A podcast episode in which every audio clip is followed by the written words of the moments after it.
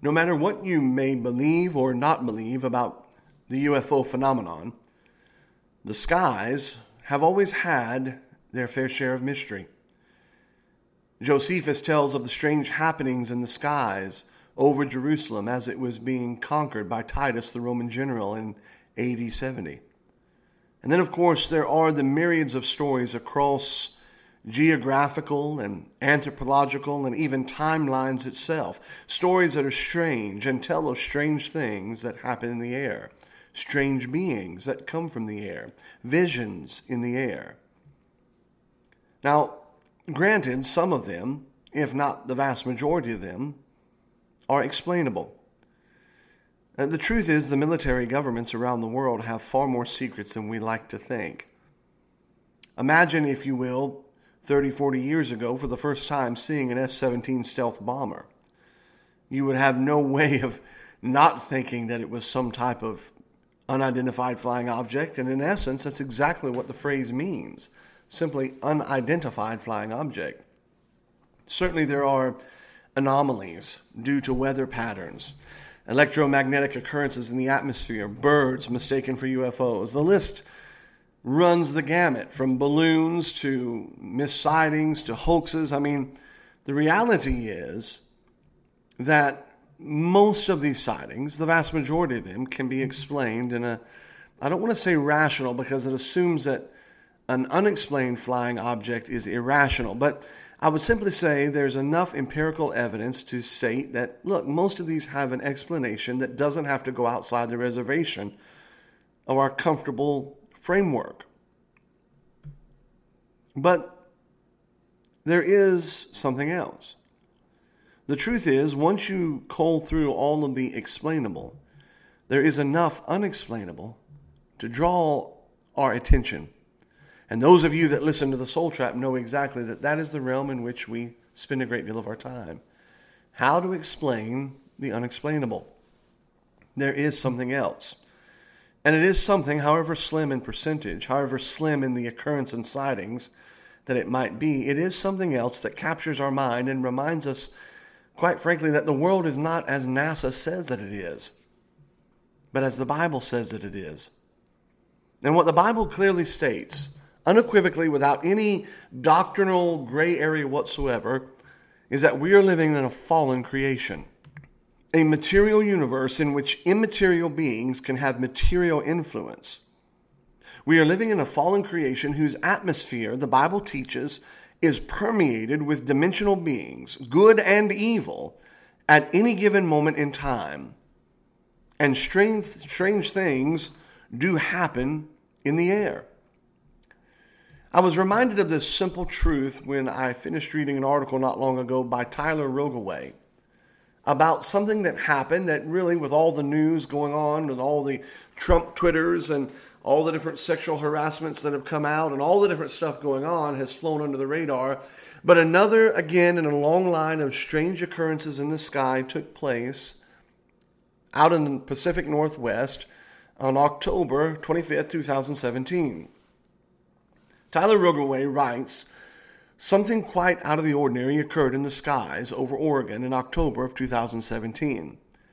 A mystery aircraft was flying in daylight hours among the steady stream of airliners that traverse from south to north between locales in California and Nevada and cities like Portland and Seattle and beyond. The incident began, at least as far as we can tell, around 4:30 p.m. Pacific Standard Time near the California-Oregon border and resulted in multiple pilot eyewitnesses, recorded air traffic control audio, and eventual confirmation from both the FAA and NORAD, the North American Aerospace Command, each of which did state that something did occur in the skies over that area. The post or the story began from a post that was supposedly penned by a pilot who says they were in the sky over the Northwest in the early evening when the incident occurred. The post coming shortly after the incident, it was posted on Reddit and reads as follows quote, Just landed in Seattle coming from the Bay Area. Beginning over southern Oregon, we kept overhearing Seattle Center attempting to track an airline or an airplane with no transponder who wasn't talking. A handful of crews were able to track it visually best they could tell. It was between FL 35 and FL 37, which stands for 35,000 feet to 37,000 feet northbound, high rate of speed. Nobody was close enough to see the type. Quote, last we heard, it was over the Willamette Valley northbound, and some fighters were actually scrambled, scrambled, perhaps out of Portland International Airport. They were scrambled to take a peek. Center had trouble tracking it on primary right radar, but it was being painted on the radar. Now that is strange, is what the writer says in Reddit. My theory is, quote, they were running drugs to Canada. No news yet, not that I could find. Update 0500 Zulu hour. Called CRTCC, a call base there. The gentleman I spoke with said that they initially got alerted to the aircraft from Oakland Center, who was painting it on the primary radar, but without transponder information. For whatever reason, they couldn't track it themselves on the primary, and that's when I overheard them using airline aircraft to track it visually. In other words, they knew that something was up there. They had got glimpse of it on the radar, but were having a hard time tracking it via their high-tech radar, so they had to use visual sighting. The post goes on to read, the last airplane to see it had to descend into Portland and lost sight of it. The fighters were scrambled indeed out of the local airbase, but flew around for a while and did not find it, and that's that. Air traffic control audio recorded over at liveatc.com of Seattle Center, Sector 14, is available from the time of the incident, and it corroborates much of what this information states. You can listen to the entire series of exchanges there, starting at around the 20 minute mark and through to the first part of the next time interval recording that can be found there. The audio, the writer says, is absolutely fascinating, as it illustrates that there were many communications between various jet crews and Seattle Center whose controllers tried to track the aircraft as it made its way northbound. The aircraft was not, however, able to be tracked well on radar, nor did it show up in the crew's digital traffic collision avoidance system. But it was clearly there, although never quite close enough to positively identify what exact type of aircraft that it was. Now, the activity, the writer states, seems to have begun in the far reaches of northwest California, around the area of Mount Shasta, and continued on into southern Oregon past Crater Lake and up through the Willamette Valley area. Now, what you and I need to remember is that Mount Shasta is sort of like the Bermuda Triangle of the, of the Northwest. Lots of lore and strange things have come out of there. And in fact, we have actually mentioned Mount Shasta in a podcast show we did with about David Paulides and his books on 411 and missing persons that have taken place out in the Northwest. Mount Shasta plays a very pivotal role in many of his works and investigation. Pretty what we would call dot connecty, if you ask me. This strange occurrence of an aircraft that they knew was there but were unable to track and it was so much there and so strange that they scrambled F 15 fighters. It got its start, birth, so to say, out of the Mount Shasta area. The back and forth between air traffic control and various airline pilots lasted for roughly half an hour. Recordings from other Seattle Center sectors, such as those close to Portland, namely Sector 42 and 46, are not readily available and it's very possible, if not probable, based on other reports, that the incident continued up the valley. We did review, the writer says, the approach and the tower exchanges for half an hour before the two hours after the event occurred, and it didn't find anything that stood out, although it was unlikely we would have, as aircraft have descended when using those frequencies. After reading this account and listening to the audio, it was clear that the incident was worth looking into, Rogoway says. It was at least worth looking into on a much deeper level, and that's what we did, he states, inquiring with the 142nd Fighter Wing based at Portland International Airport. They also checked with NORAD and the FAA about the odd ordeal. What was NORAD's response? Well, NORAD responded quick and clear. An incident involving multiple airline crews, air traffic control, and F 15s from the 142nd Fighter Wing based out of Portland, Oregon, did occur, they stated. According to the limited information of NORAD supplied airliner pilots, uh, were supplied by NORAD, airline pilots were asked by the FAA traffic controllers to help track and possibly identify a quote, white aircraft traveling in the flight levels nearby, roughly between 35 and 40,000 feet, based on the radio recordings. NORAD also said that the incident did result in the scrambling of F-15s from the port from Portland being scrambled to investigate. But by the time they got up there and quote unquote looked around, the mystery aircraft could not be found.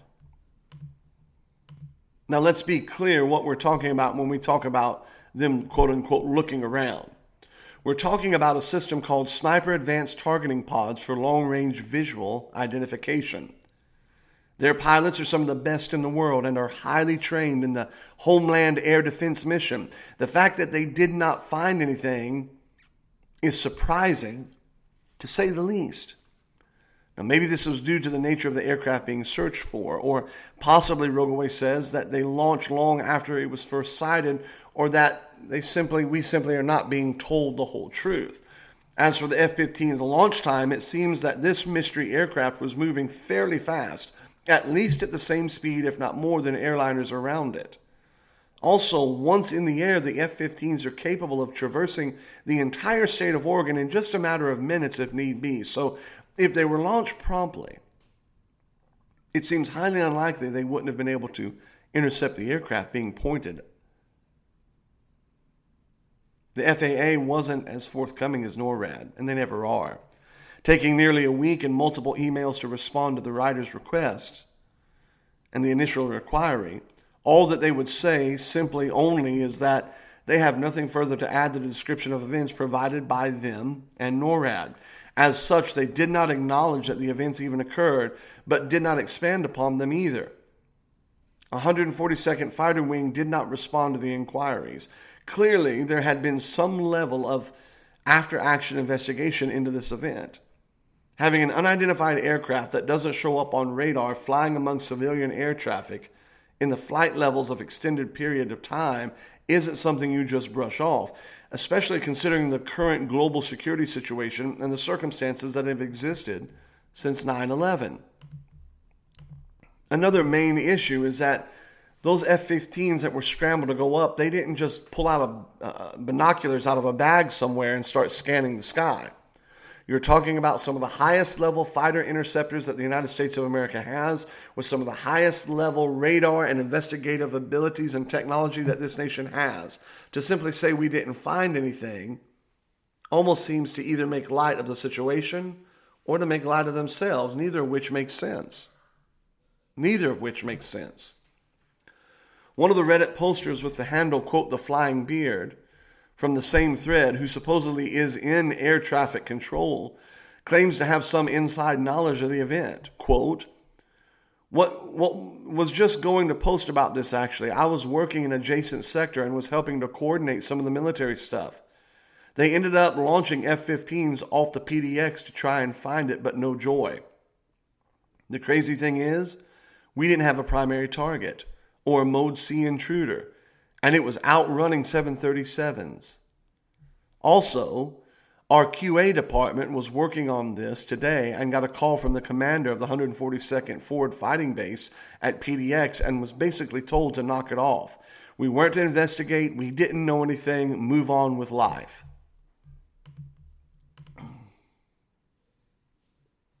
It was initially heading southwest, what the writer says and it made a pretty sharp turn to the north, way harder, way faster than what a commercial aircraft could handle at that speed without ripping the wings off. Now, the writer, Rogoway says we have no way of confirming this poster's information, although based on past Reddit posts, their occupation description seems accurate, and their account certainly does add to the story if true. Rogoway and his team have, of investigators have filed a Freedom of Information Act requesting with the FAA and NORAD, as well as other federal parties involved in the incident, information that would be helpful to understanding what took place.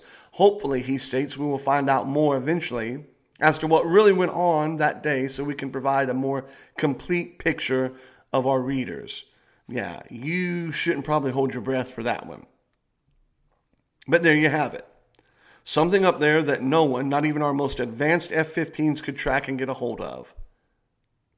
Now, in an even more interesting and connectingness sort of a weird way, the military group in charge of covering the area, the Western Air Defense Sector, called WADS, which goes by the call sign, wait for it, Bigfoot. The Western Air Defense Sector call sign is Bigfoot, and they're the ones that keep a close watch on airspace over the Northwest and direct alert fighters and fighter patrols to target of interest, targets of interest on short notice.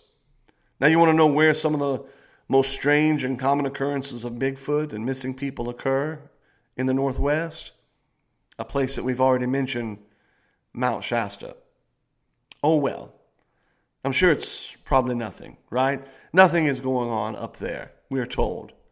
But if you really want to know what's going on in the skies, you don't ask NORAD and you don't ask the FAA and you don't ask the 142nd Forward Wing Fighting Base Division, named Bigfoot, stationed near Mount Shasta.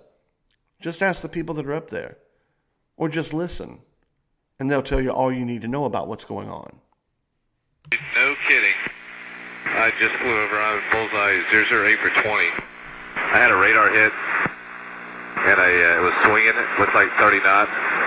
And there was something there. It looked like a. Uh, it didn't look like a bird. It looked like no kidding a rock to me.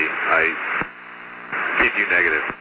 I have no idea what it was, but uh, basically just heads up. Try to stay away from 17,000.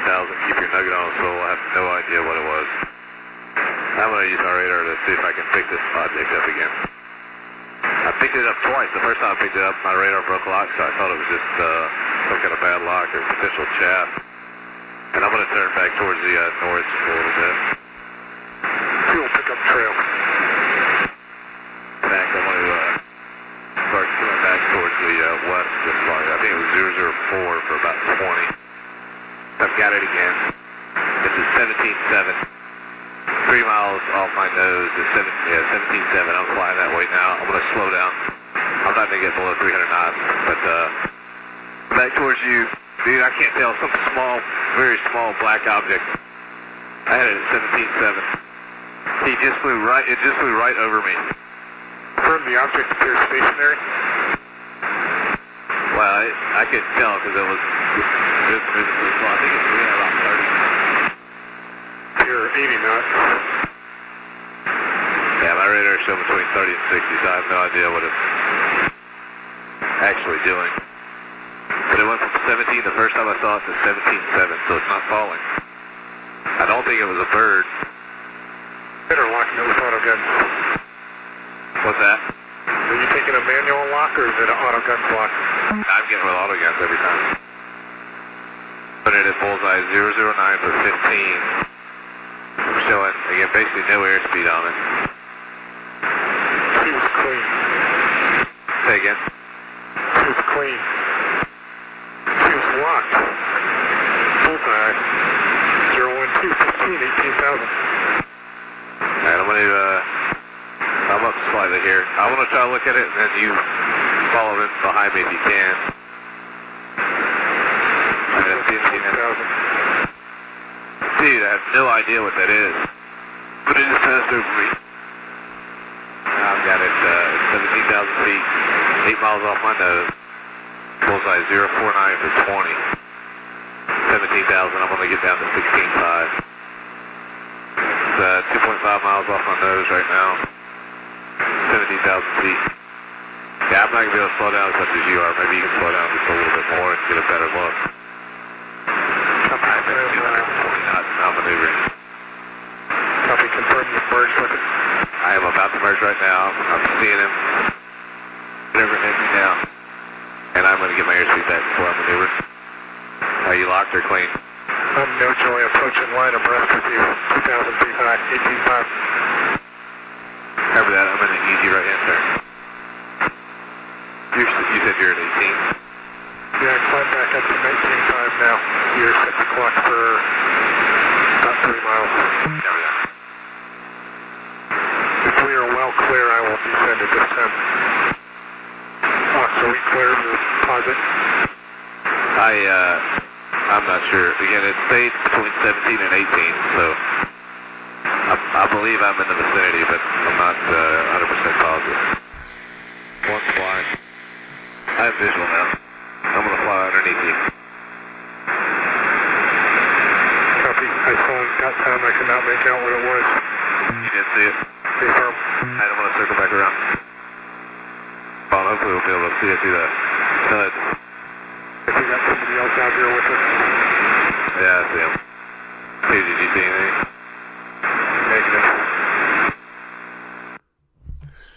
What's so very interesting about those two F 15 fighter pilots that you just heard right there is right at the very end, while they were investigating what this thing was that was fluctuating between 17,000 and 18,000 feet, right at the very end, the one pilot notifies the other, hey, we have somebody outside here with us. Better be careful that we don't draw attention, draw too much radar attention, draw too much radio attention. Somebody else is out here with us. Interesting statement. You don't have to worry about NORAD. You don't have to worry about what the FAA says. Just listen to the men who make their living in the air. Again, they'll tell you all you need to know about what's up there and what's not. Hold on, let me see if anybody else knows about it. Albuquerque Center, American 1359 at uh, 310, we got light shot. American 1359, Albuquerque Center, roger, nothing more than a very occasional light chop in that area. Good sir, appreciate it. Hey, And 564, did you pay that object at all? uh, Cactus 564, no I don't. And, uh, talking to the three or four guys around here, no one knows what that is. Never heard about that. But nobody's painting it at all? Okay, Cactus 564, say again? There's nothing on the radars on the other centers at all on that uh, particular area, that object that's up in the air? Uh, it's up in the air? Affirmative. No, uh, no one knows anything about it. What's the altitude about? I don't know, probably right around 30,000 or so, and it's, uh, strobe, it starts from going uh, counterclockwise, and uh, the length is unbelievable. Cannon 21. Go ahead. Hey, do you guys know if there was anything like a tethered balloon or anything released that should be above tie? Uh, no, we haven't heard nothing about it. Okay. Uh, Guy at 39,000 says he sees something at 30,000 that the, the length is unbelievable and it has a strobe on it. uh-huh. This is not good. Uh, what, what does that mean? I don't know. It's a UFO, so it's that Roswell crap again. Where's it at now? Uh, he says it's right in band. It's right, it's right in time. No, we haven't seen nothing like that. Okay, keep your eyes open. Foxtrot Kilo. Cactus 564, we checked with Cannon. They don't have any uh, weather balloons or anything up tonight. Nobody up front knows any idea about that. You still see it? A negative. Back where we initially spotted it, it was between the weather and us, and when the lightning, you could see a dark object, and uh, it was pretty eerie looking. This aircraft officer right here going east now, maybe he'll see it. Okay. First time in 15 years I've ever seen anything like it. Arcade 5 in the next uh, about uh, two to three minutes, be looking off to your right side. If you see anything about 30,000 feet, one aircraft reported uh, something. It wasn't a weather balloon or anything. It was a long, uh, white-looking thing with a strobe on it. Let me know if you see anything out there. Uh, Arcade 5, what did? Said it was about 30,000. Arcade 5, uh, switching for ET. Cactus 564, you still up? Affirmative 564. And that was south of your position? It was north. Okay, Hawkeye 5, uh, let's make it out the left window now. Are you, are you taking any traffic off our left wing right now? Uh, I've got something passing off here 9 o'clock and about uh, 12 at 31 westbound. Good. hey, you guys don't know anything about some kind of a weather balloon or UFO that's out in the vicinity of uh, Fort Sumner tonight, do you? I don't think so. Stand by. Okay. At this point, the answer to that question is no. Albuquerque 564 is last time, just for our notes, we're going to take a miss. Was that in a restricted area? That was just basically south of Terry when we reported it? Okay, uh, the way you went through, the only restricted area is off your south side, nothing to the north side. And those restricted areas are inactive. There shouldn't be anything going on. Hang on a second. Yeah, I didn't know if you happen to know of anything going on out there. No balloons in the area, no nothing reported. Okay, where is this at again?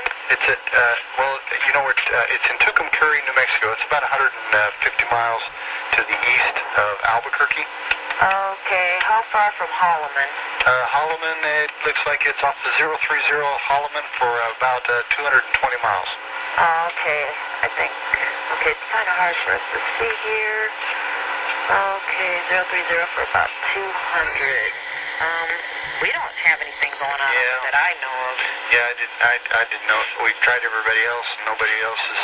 This guy definitely saw it run all the way down the side of the airplane. So it was a pretty interesting thing. So there you go.